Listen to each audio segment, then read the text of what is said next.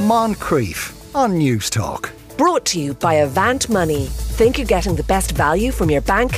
Think again. Now, the restaurateur Dylan McGrath just announced that he's taken beef off the menu in his restaurants. Not because necessarily of a move towards vegetarianism, but because he says the cost of beef has become prohibitively high. So, what's going on? The food writer Ross Golden Bannon joins us now. Afternoon, Ross. Good afternoon. Good afternoon. Uh, lovely to see you again. Thank you Uh, very much. So, what's going on? Has uh, uh, has beef has it got that bad for beef? Yeah, well, I mean, prices of beef have risen. Uh, far- farming prices have risen by a third in the last year. Right. Um, you know, fertilizer prices have gone up by what 130 percent, or so- sorry, 149 percent. So that all has to be passed on then, and I think we are going to see, even if we haven't hadn't had COVID, and even if there wasn't the war, we would still f- see the price of meat rising. So this has just accelerated it. He's saying though he he can't. He's not going to serve beef anymore, but he will serve pork. That's not as bad, is it? Yeah, not? so um, I mean, uh, beef beef farming is expensive, um, and, and and you know this could actually be a bit of an opportunity for us. Ireland is in a kind of a unique position globally. Um, we, uh, you know, we we feed 35 million people globally. That's how much food we export. So, which is absolutely mad. So, and and beef is kind of our Rolls Royce, one of our Rolls Royce products because it's it's grass fed. yeah. Um, but the reality is, we shouldn't be competing with, say, the like giants like Canada and America and say China. And this may be an opportunity for us to go further up the quality scale. Right. In in what sense? Uh, be- becoming like you know, the more expensive a good, the more recession proof it is. So you know, now I'm, I prefer to call it you know a quality good rather than a luxury good.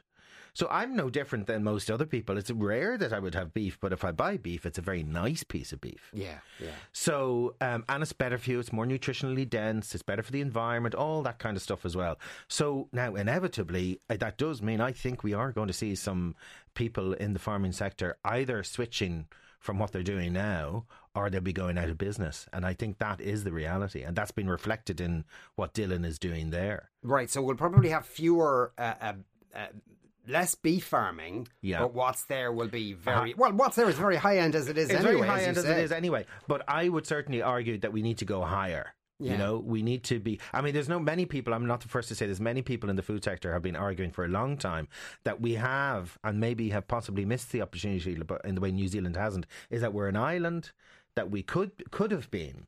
You know, the organic island of the world.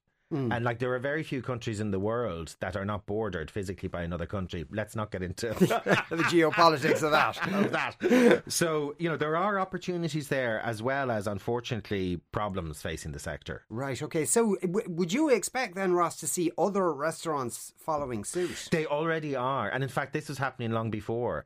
Um, y- you see, on the one hand, your steak is a little bit like, you know, your beef or chicken. Yes. You know, and, and nearly every menu, it doesn't matter how posh or ordinary it is, nearly every menu is going to have beef or chicken. So, because you need that set, you have a big, that's a big section of your customer who maybe aren't really that interested in your talents as a chef. Yes. But are all Yeah. there with their mates, you know? So, um, but we had already seen, you know, long before that, chefs trying to put other cuts of meat on the menu that were cheaper and, in my view, tastier. Um, you know, like the daube of beef, which is actually a beef cheek, you know, but they're not going to put that on the menu. Yeah. So we'd already started to see it. You know, we're starting you know, the bone marrow has been on menus in places for a long time, bone broth, all that kind of stuff. So we were starting to see other parts of the animal used anyway. But this has just accelerated it. Now, I would hope that, you know, I think Dylan was specifically talking about steaks, really. Yeah. Um, like he did specifically mention, if I remember, that, that you know, he, he'd just taken fillet steak off the menu. Just was just no po- point. Yeah. So, um, and I would encourage him to explore the other cuts of, of beef that can be used, and in fact are easier to cook because you're normally cooking them for longer. It, normally, stuff like that it means that you don't overcook it because it doesn't like you could leave it for another hour and it'll still taste delicious. You know. Yeah. So, um, I think we'll see a shift in the type of beef that is being served in restaurants, um, and we will definitely see a rise in price of all meat. all meat. Oh, Crikey. Because there's still be a demand, as you say, for, you know, if you go down to your local gastro pub, Yeah. Uh, where it's just a slab of meat, really. It's not, you know, it's not the finest cut. Mm, But, you know, that, that customer just wants a slab of meat and a big glass of red wine kind of thing. This is it. So I think that we're. That's why you're probably starting to see a lot more beans on the menu as well, or sorts of interesting beans and bean salads and oh oh and lentils and pulses and all this kind of stuff. So which are like alternative sources of protein as well. So there's a push and pull there as well. People are demanding this anyway. Younger people are demanding it. Maybe older people not so much. Yes. So I'm not looking at you. But it, it, it never like, but in the in that sense, though, that there will be a certain customer who still expects that slab of meat. It, doesn't, you know, not the it, not the finest cut Mm, of beef, uh, but even that's going to get more expensive. Look at cigarettes. Yeah, Aren't cigarettes? I don't even know. So long since I smoked, are they fifteen euro a packet? There's something like that, yeah. something. They're fifteen euro a packet. Yeah. When I was smoking, you know, in my teens when I shouldn't have been, they were a fiver. They. It doesn't seem to matter how much. Like, well, sorry, correction. The more you charge, yes, people are going to drop off, but there's always going to be niche who are going to buy that. So, um, but we do need to find alternatives of getting protein into our diet. And um, Uh, my view and the view of a lot of people in, in, in commentators on the industry is that we need to be heading towards people are always chasing you when you're a quality good, mm. but you're chasing everybody else when you're running down the cost to the che- to be the cheapest. yeah. So there'll be probably be fewer, even where you can go to a restaurant to get beef. Those cuts of beef will be more carefully chosen. Do you think? Ah, absolutely. I would say so. Yes, yes, Yeah. I would say so. Definitely. Yeah. Yeah. I mean, when you think about it, if you look, but curiously, um, if you look at Britain during the the wartime years, you know, the the meat ration was tiny. You know, but you could have ra- vegetables and fruit were not rationed. So and and the, when the research afterwards discovered that Britain was at its healthiest, its diet was the healthiest at that time. So you know, That's so interesting. And will will the same apply then? Maybe not quite so much, but say pork and chicken as well. Um, I think I think there's a shift there as well to more quality meat.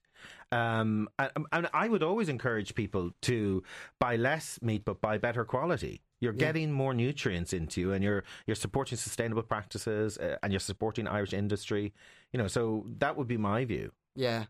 Right now, Ross, there's a there's a there's a man out there uh, hoping to go to the pub tonight to eat a steak, drink a few pints, and smoke about twenty fags. Uh, and you have him; he has his head in his hands now. You've taken all his joy away. Uh, Ross, thanks really. Lovely to have you uh, in again. Always Uh, happy to just displease. yes, Ross Golden Bannon there. Uh, that's our lot for today. Kieran's up next on the hard shoulder. Our production team today: Ashley Moore, Simon Tierney, Sean Reedy, and Michael Quilligan. We'll talk to you tomorrow at two o'clock. See you then. Moncrieff. Brought to you by Avant Money. Think you're getting the best value from your bank? Think again. Weekdays at 2 p.m. on News Talk.